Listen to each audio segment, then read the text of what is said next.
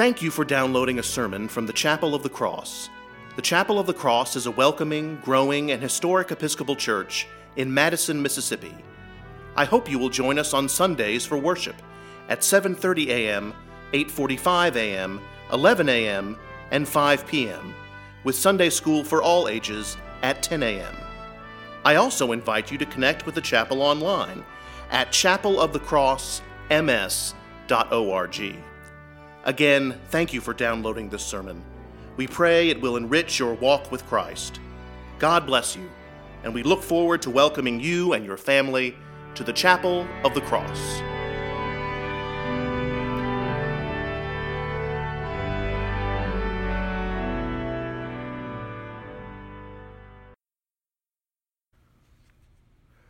Then Jesus took the loaves, and when he had given thanks, he distributed them to those who were seated. So also the fish, as much as they wanted.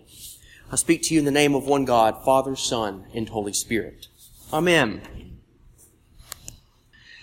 When I was a student at Mississippi State, y'all know I went to Mississippi State, right?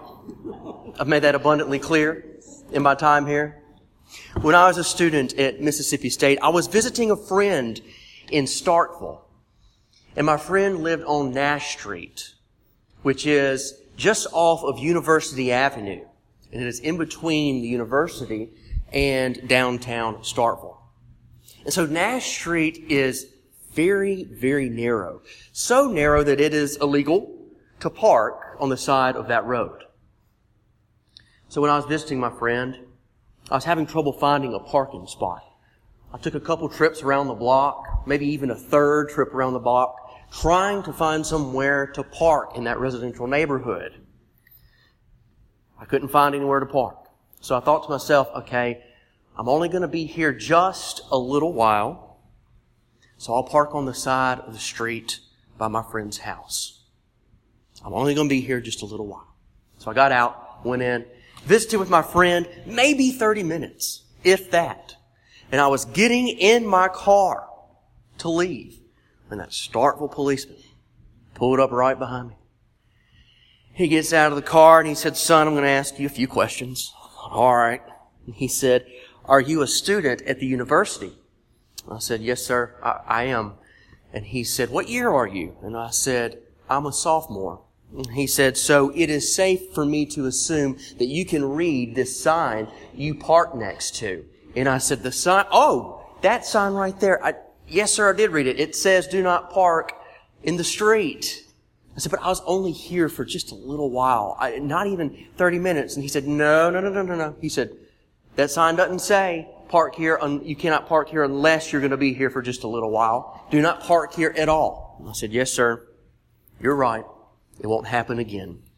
And that nice police officer let me off without a ticket. Signs surround us. Signs are all around us, telling us what to do.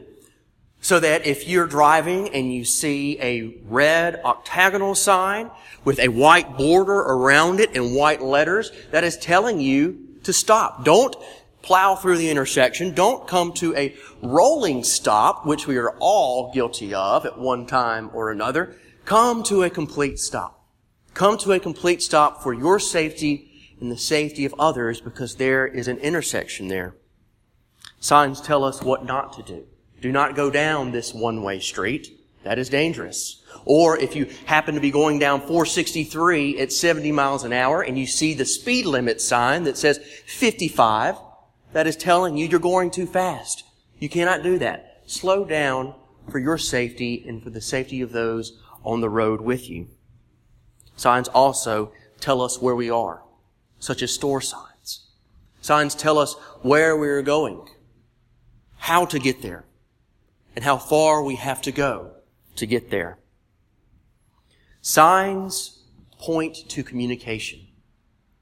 Signs communicate with us telling us what to do, what not to do, where we're going, how to get there. The signs are everywhere. Constantly information is coming to us. I was reminded of the Canadian rock group five man electrical band who sang in 1971. Nobody looks familiar. The 845 sang it with me. Sign, sign, everywhere a sign. Blocking out the scenery. Breaking my mind. Do this, don't do that. Can't you read the sign? 11 o'clock was a little bit more subdued, but a couple of them knew what I was talking about before I sang the song. So I was reminded of that with this gospel lesson. Because in this gospel lesson, the word sign is used twice. In verse 2 of chapter 6 and in verse 14 of chapter 6. We are told that these massive crowds were coming to Jesus.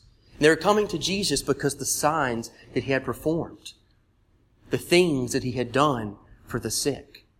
So we are told that these crowds were flocking to Jesus from all over the region, and he had compassion upon them. He asked his disciples, where are we going to get something to eat? It is late. They need food. One disciple said not even six months' wages would be enough to give them just a little bit to eat. Then you've got another disciple who says, man, Jesus, I, I, I don't know. We've got five barley loaves and two fish over here from this boy, but even what are we going to do with that among so many people? And so Jesus knew what he was going to do. And so he tells them to sit. And he takes the bread, blesses it, breaks it, and distributes it to the crowd. Not unlike what we do here every Sunday at the Eucharist when we take bread, bless it, break it, and give it. The evangelist who wrote the Gospel of John does not call this a miracle. These wonderful deeds that Jesus had performed in the midst of the people, casting out demons, healing the sick, he does not refer to them as miracles.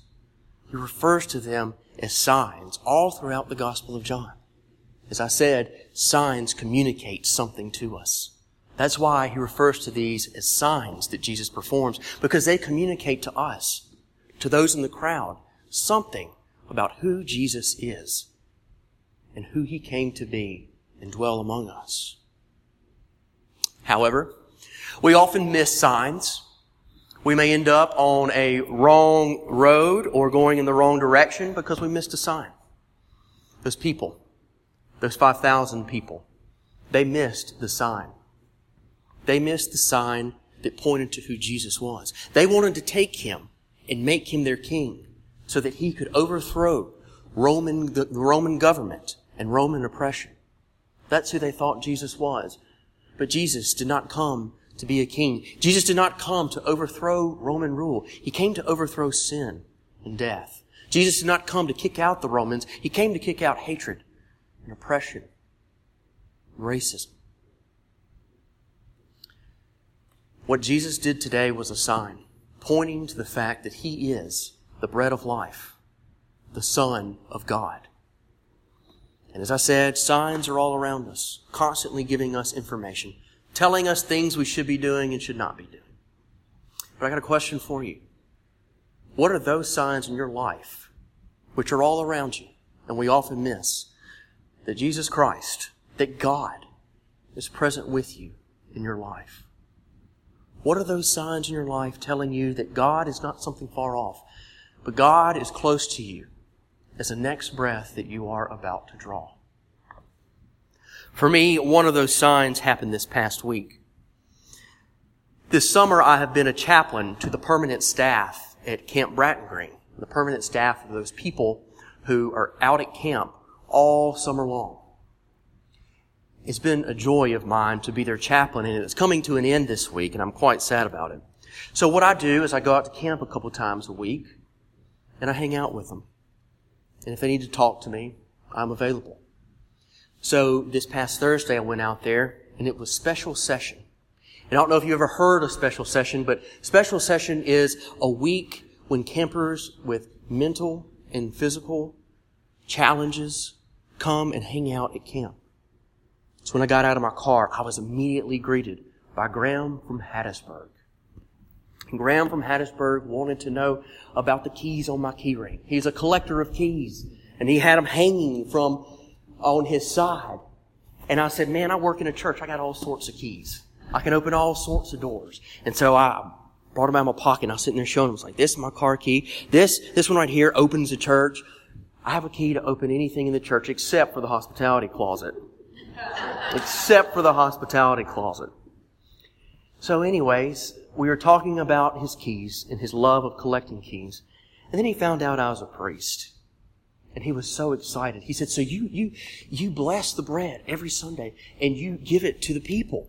And I said, yeah, Graham, I do. Every Sunday.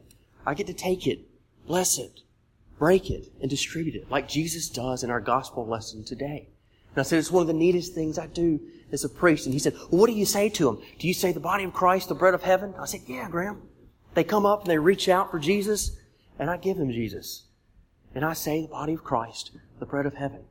And then he recited to me part of the Eucharistic prayer. On the night when Jesus Christ was handed over to suffering and death, he took bread, and after he had given thanks, he broke it and gave it to his disciples and said, Take, eat. This is my body which is given for you. Do this in remembrance of me. He recited that back to me. For me, that was a sign. That was a sign of Jesus Christ not only in the midst of me, but in front of my very eyes, in the person of Graham, in the person of all of those campers out at, at Camp Bratton Green this past week. So again, I ask you, signs are everywhere, but the signs of God in your life are everywhere also. They're there. What are they? Look for them. Amen.